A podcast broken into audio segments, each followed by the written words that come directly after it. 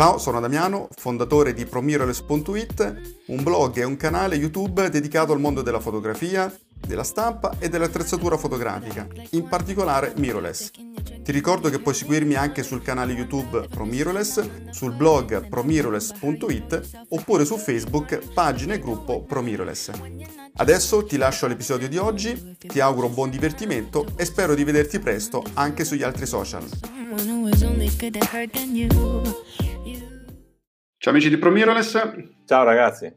Allora, eccoci qua per la rubrica a domanda-risposta, Roberto, rubrica in cui cerchiamo di eh, rispondere insomma, alle domande che, le osservazioni anche che i nostri amici fanno ai nostri video che pubblichiamo. Se ti piace la fotografia, se sei insomma interessato a questa tipologia di video, iscriverti al canale, puoi anche eh, cliccare sulla campanella che trovi insomma sulla destra per rimanere aggiornato. E vi ricordiamo anche che questi video puoi ascoltarli in versione appunto audio in podcast sulle principali piattaforme di podcast, è sufficiente che cerchi riflessione fotografica pro mirrorless e insomma ci riconosci e ci trovi, quindi iscriverti anche insomma eh, a livello podcast per rimanere aggiornati anche questo, con questo tipo, questo tipo di eh, modalità.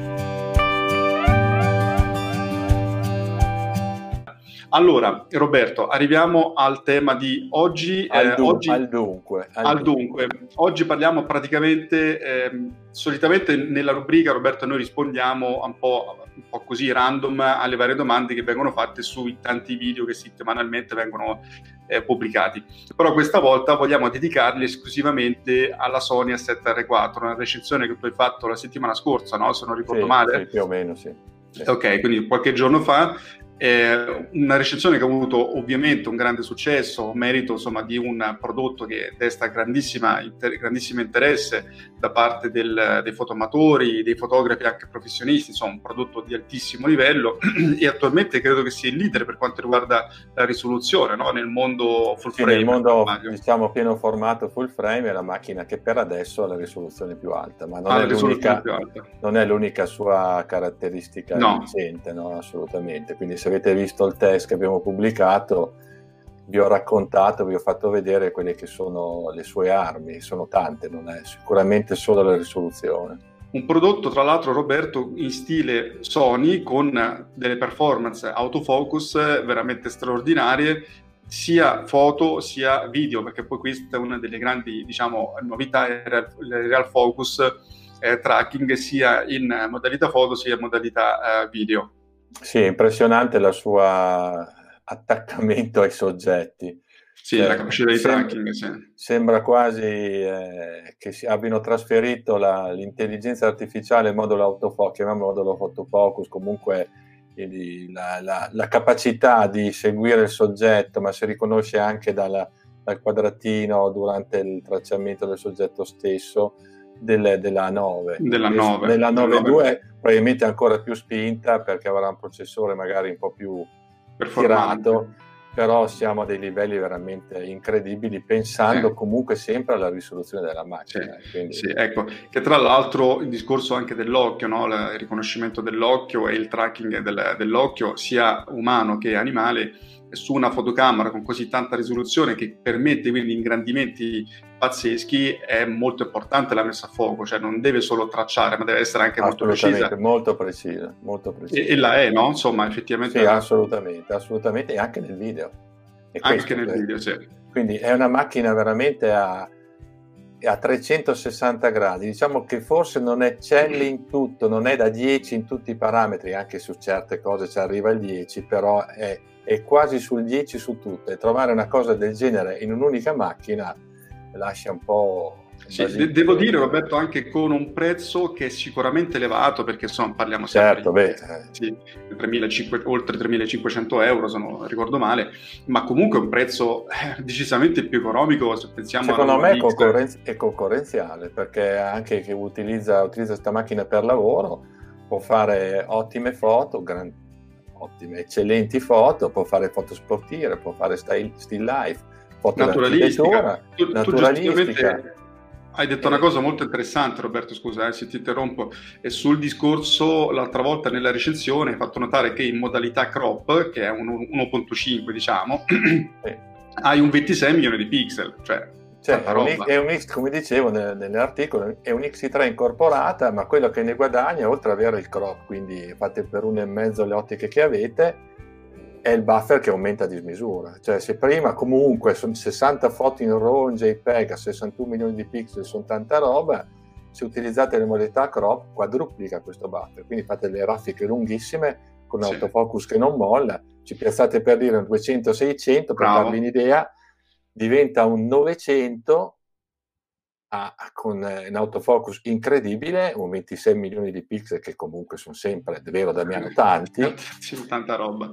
Quando venne presentata la Sony A7R4, io fui eh, veramente impressionato e feci una riflessione dicendo è forse la prima fotocamera senza compromessi, cioè nel senso che tu puoi fare veramente tutto, cioè dalla fotografia di still life alla fotografia sportiva al video eh, a livelli importanti, chiaro, non è una macchina specialistica per il video, ma comunque a livelli veramente importanti, ad un prezzo che, ripeto, è importante, ma è competitivo rispetto a una Nikon D6, a una 1DX Mark III e così via. Cioè, che, che ne dici Roberto? Sì, è questo, è riuscire a riunire in un unico eh, oggetto prestazioni al top praticamente in tutti i campi. E okay. se, se, io voglio comprare per dire una macchina, parliamo non so, di una concorrente a livello video, la Panasonic S1H, eh, è chiaro che le prestazioni video sono sicuramente superiori, però la cifra anche superiore. La 7R4, se io sto facendo un servizio fotografico e nello stesso momento mi chiedono anche un video, io posso fare un video sicuramente di altissimo livello. E questa Tutto è la grande capacità. Leggero, leggero, leggero. Allora, andiamo alle domande, Roberto, così sì. dei nostri amici, e osservazioni. La prima è un po' ironica, mi ha fatto un po' ridere.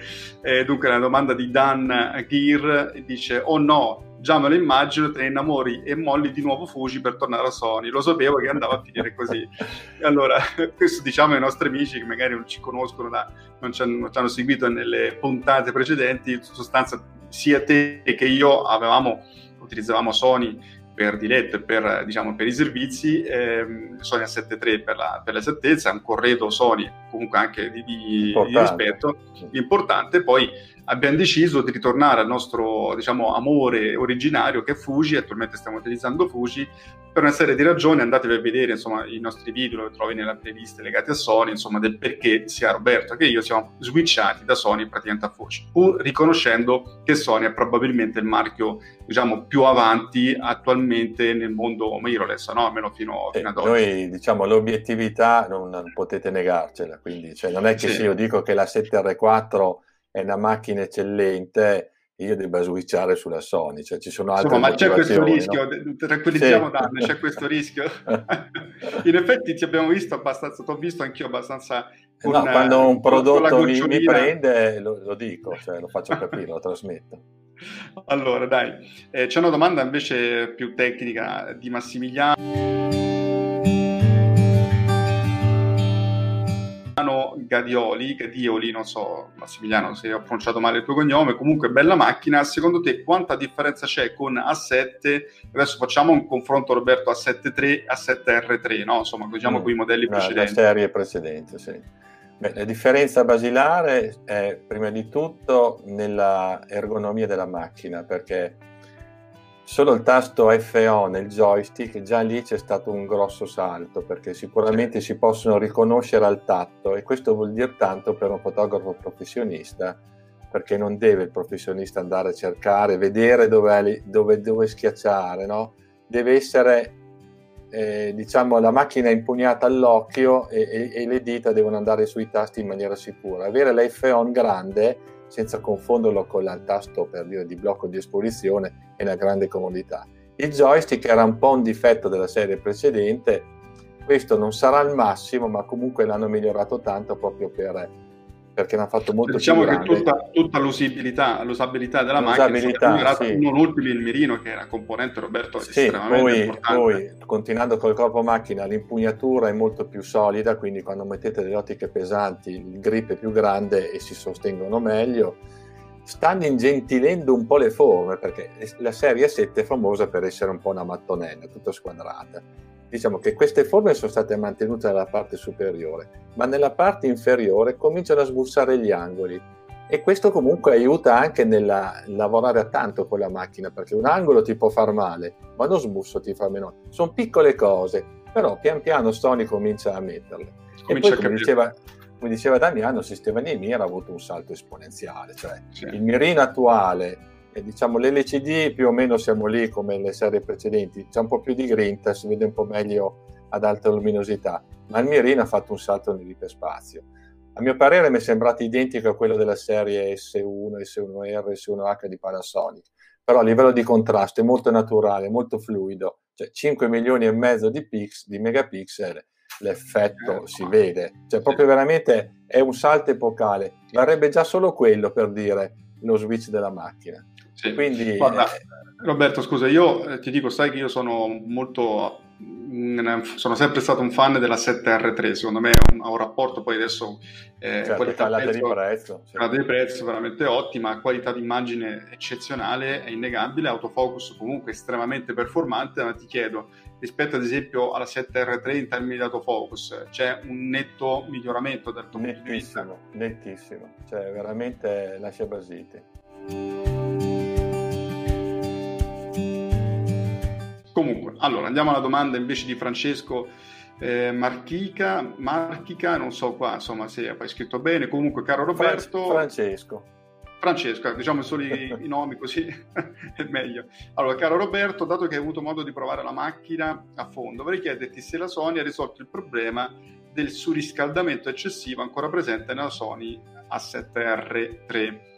Ok, grazie. Va bene. Allora, che eh, rispondi sì, a Francesco? Io a parte ho fatto parecchie foto, video l'ho usata, non tantissimo, però quando usavo, ho usato la R3 la 7.3, anche senza girare per delle ore video ti, ti sentivi, no? La parte sotto dove c'è la batteria, il gruppo batteria, eccetera, l'alimentazione, mm. sensore che scaldava il fondello. Eh, Questo sì. sicuramente scalda meno, almeno, cioè io ho avuto questa impressione. Forse anche le temperature non erano altissime, quelle esterne, però devo dire, e non so perché, comunque mi dà l'impressione di scaldare. Beh, comunque Sony um, in alcune interviste, sono almeno i tecnici Sony, poi che sia vero o no, diamogli fiducia, hanno detto che hanno lavorato anche molto dal punto di vista del surriscaldamento, eh? Eh, quindi evidentemente mh, anche tu l'ottimizzazione della circuiteria, eccetera, eccetera. Insomma, eh, sì, però quello che mi, lascia, mi ha lasciato un po' sorpreso perché sicuramente il processore, almeno così afferma Sony, è lo stesso della, della serie precedente, l'R3 però per, per diciamo, seguire questa bordata di milioni di pixel l'hanno sicuramente spremuta al massimo. Nonostante sì. questo, eh, non scalda, perché poi è quello che scalda, è la batteria e il processore, eh, sono quelli gli organi che lavorano e il sensore poi ne subisce le conseguenze. Quindi. Senti, sulla batteria hai notato un decremento delle performance? Consuma, consuma, un po' meno, per quello che ho detto, ma strano, se consuma meno vuol dire che c'è qualcosa che assorbe di più. Quindi ho pensato subito sia al processore sia al chip LSI, che sarebbe quello che affianca il processore per pilotare diciamo, la, la velocità dell'autofocus. E, diciamo che un 20% in meno di scatti si fanno, sono sempre tanti. Eh. Allora, Daniele dice: Complimenti per la ottima recensione, come sempre. Sono un appassionato e attualmente posseggo una A7 III, quindi la versione liscia da 24 mm. milioni di pixel. Con Tamron 2875 vorrei acquistare anche il 17-28 mm, sempre Tamron. Secondo voi sono obiettivi che per un ipotetico passaggio alla 7R4 potrebbe andare bene? Poi Roberto, prima che rispondi, eh, dico una cosa, che Tamaron ha fatto, ha fatto veramente 13, ha fatto una scelta secondo me azzeccatissima del, del trittico appunto il 1728, il 2875 e poi è stato presentato adesso insomma il 70-180, no? tutte e tre 2.8 a diaframma fisso, eh, tutti e tre leggeri, eh, tropicalizzati, eh, compatti e ad un prezzo decisamente più abbordabile rispetto alla serie Master. Assolutamente, viaggiamo circa metà del prezzo, eh. sì, anche meno però, alle volte. La domanda giusta di eh, Daniele dice ma è sufficiente poi queste ottiche sono già in grado di risolvere un sensore di A7R4?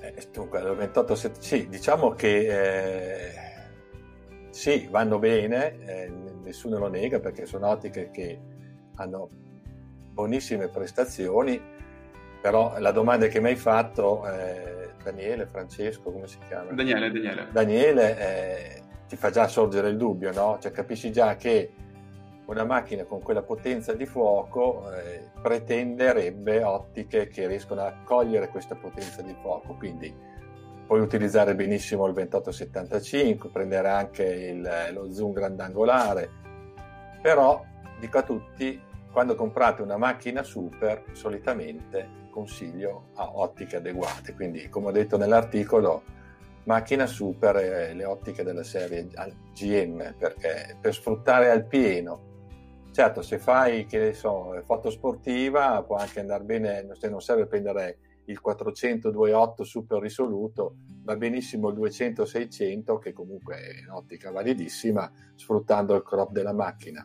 Ma per altri tipi di fotografie dove vuoi il massimo del dettaglio, supponi, non so, tu voglia fare still life o a foto di architettura, sfruttando anche quella funzionalità multiscatto della Sony 7R4, io consiglio ottiche super, ma va benissimo anche il 2875. Eh, sì, diciamo io, che lo spremi sino all'ultima goccia, sicuramente. Sì, io, io, aggiungo, Roberto, che, ma questo è un discorso lungo, magari lo faremo in, in un altro video, io dubito che esistano oggi delle ottiche in grado di risolvere sensori di così tanta risoluzione, cioè nel senso che eh, Fuji, ad esempio, ha dichiarato che per la sua medio formato le ottiche sono progettate per risolvere 100 milioni di pixel. Noi abbiamo fatto dei test, ti ricorderai, e effettivamente erano incredibili, cioè il livello di dettaglio era incredibile. Sigma con la serie Art ha dichiarato di aver pensato a delle ottiche, sì, sicuramente più pesanti, più impegnative da trasportare, ma che insomma fossero ottimizzate per sensori ad alta risoluzione.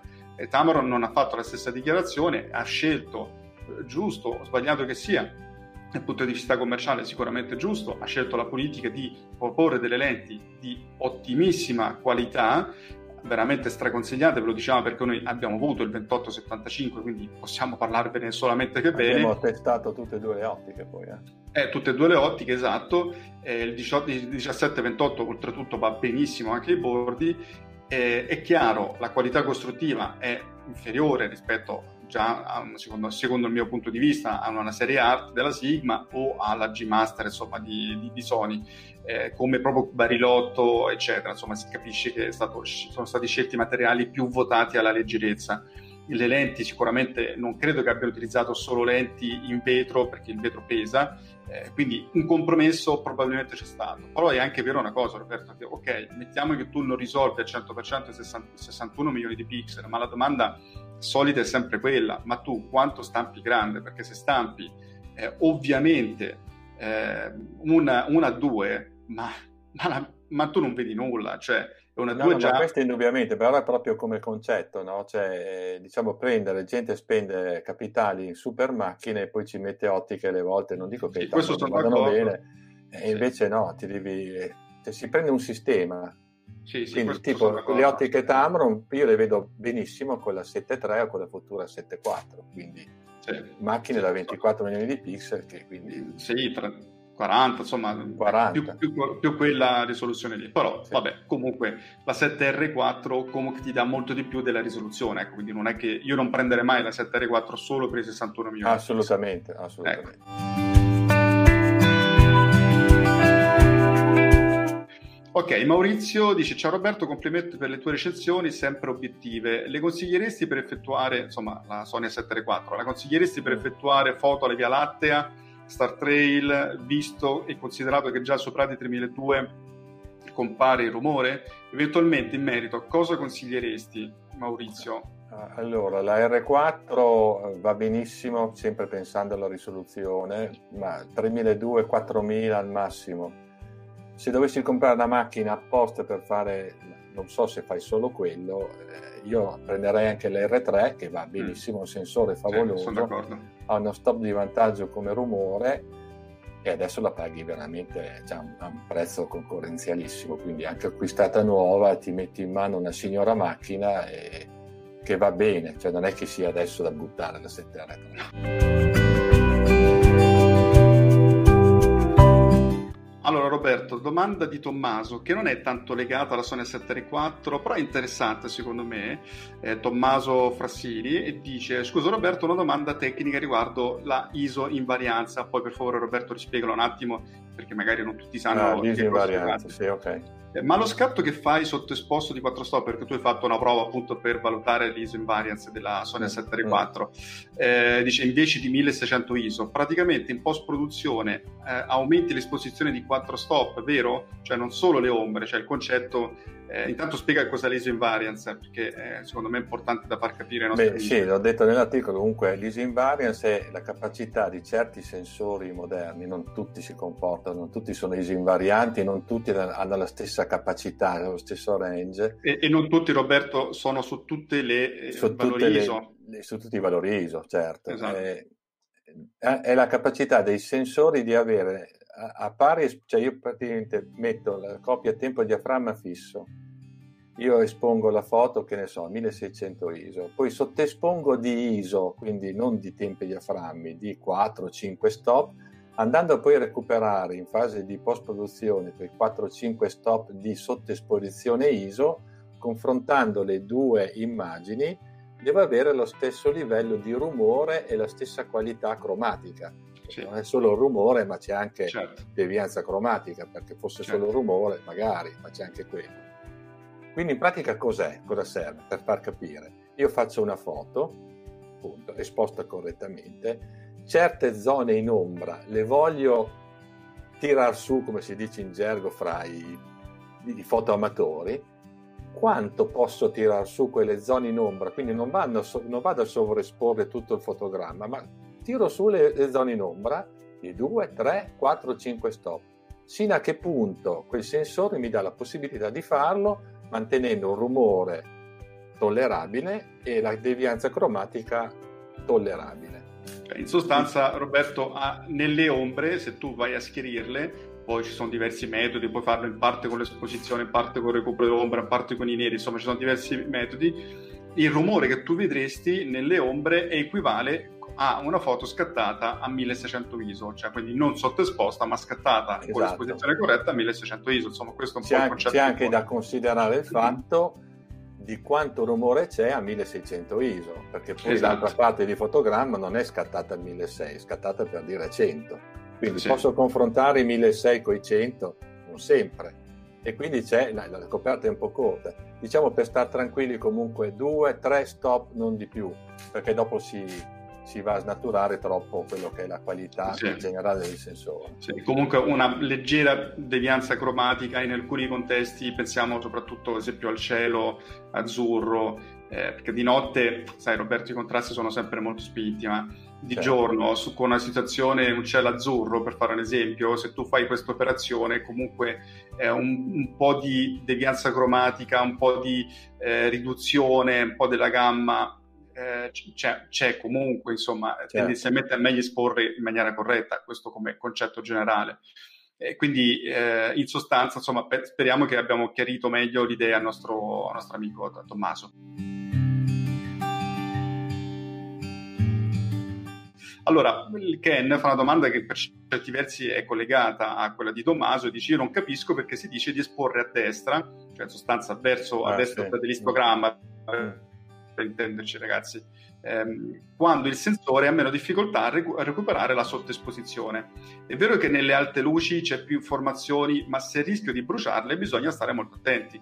Si sente e si vede di tutto il contrario di tutto. La tecnologia è talmente avanti che non esiste più una regola generale, bisogna valutare ogni volta caso per caso. Eh, prima che rispondi Roberto ti dico una cosa Ken, allora sono d'accordo che a volte i paradigmi del passato eh, e le rigidità che si avevano in passato possono essere in qualche modo, non dico superate, ma insomma fondamentalmente oggi la tecnologia ci permette di lavorare in, in modo, appunto come vedi l'ISO invariance, che prima era di fatto una bestemmia, cioè era inaccettabile eh, con le fotocamere del passato o ancora con alcune fotocamere di oggi.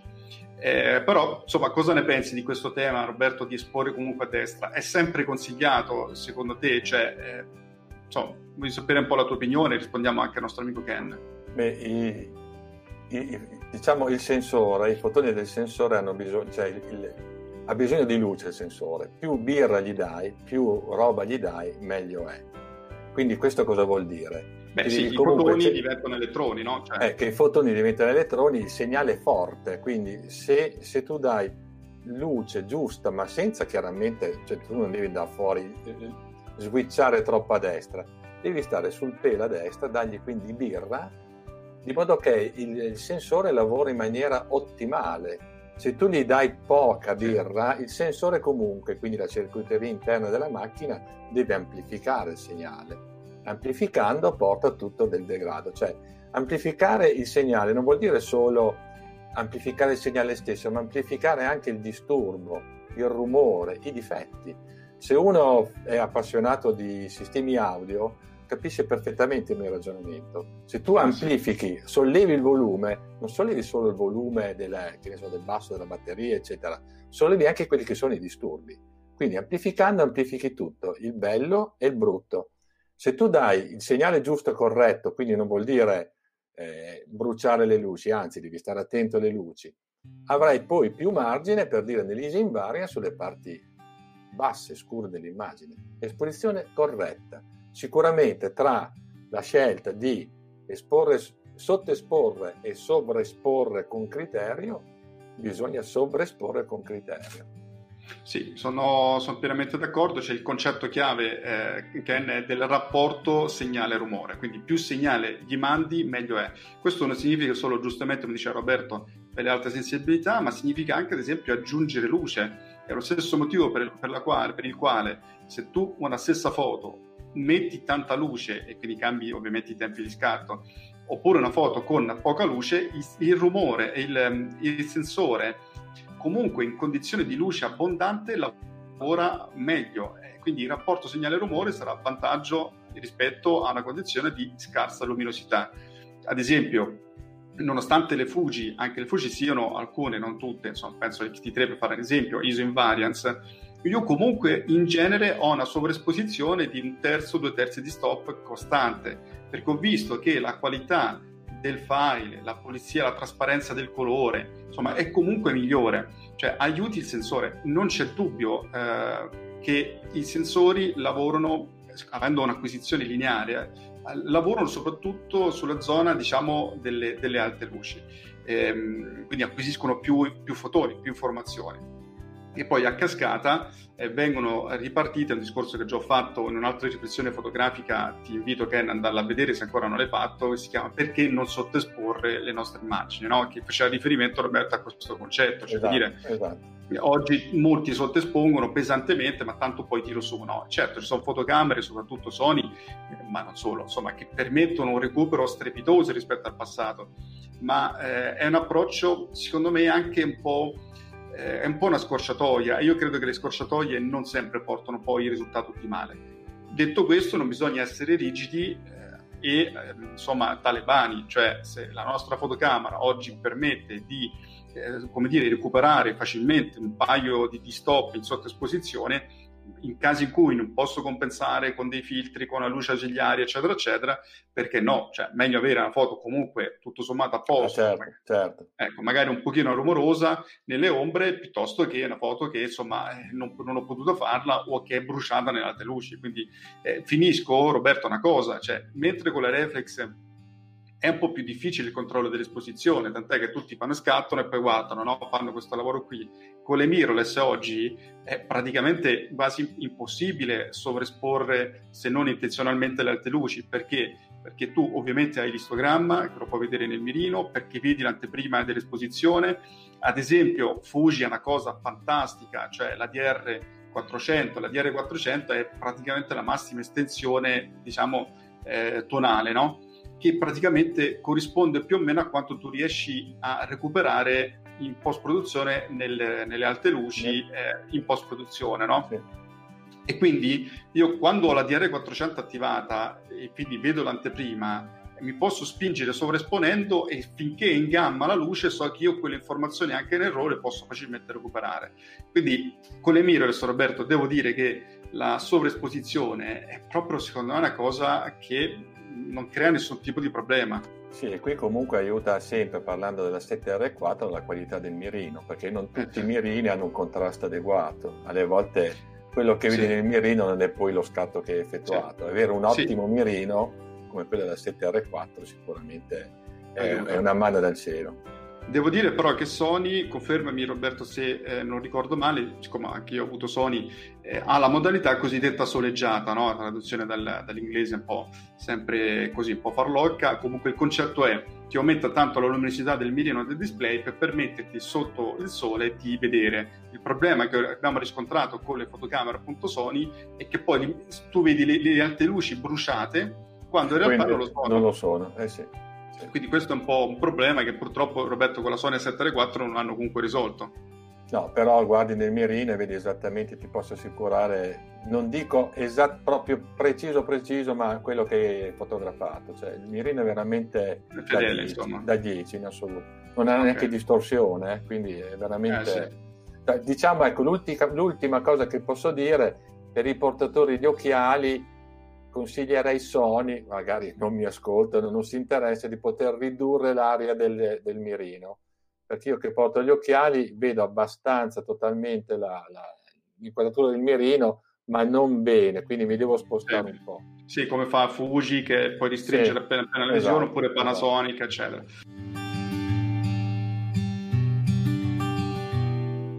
Va bene, ok ragazzi, allora dai, abbiamo risposto a qualche vostra domanda, voi continuate a farci le osservazioni, le vostre domande, iscrizione prendete al video, perché alcune volte rispondiamo, altre volte comunque le leggiamo, poi vedete che rispondiamo anche addirittura facendo un video dedicato. Eh, va bene, allora ragazzi, mettete un like al video se vi è piaciuto, iscrivetevi al canale se vi piace essere aggiornati in questo senso e ricordatevi anche in versione podcast eh, l'audio, quindi potete ascoltarlo tranquillamente in, in auto, ad esempio, insomma, quando si, va, si avrà la possibilità di tornare a guidare e noi ci vediamo alla prossima puntata della rubrica a domanda risposta.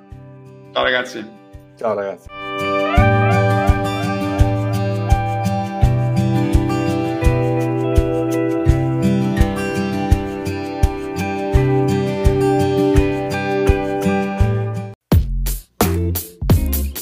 Mi auguro che questo episodio ti sia piaciuto ti ricordo che se vuoi puoi seguirmi anche sul blog promiroless.it e su YouTube e Facebook Promiroless. Ti ricordo anche il mio corso online dallo scatto alla stampa fine art che puoi scoprire visitando il blog promiroless.it alla pagina corsi. Ti ringrazio, ti auguro buona giornata e ci sentiamo al prossimo episodio. Ciao!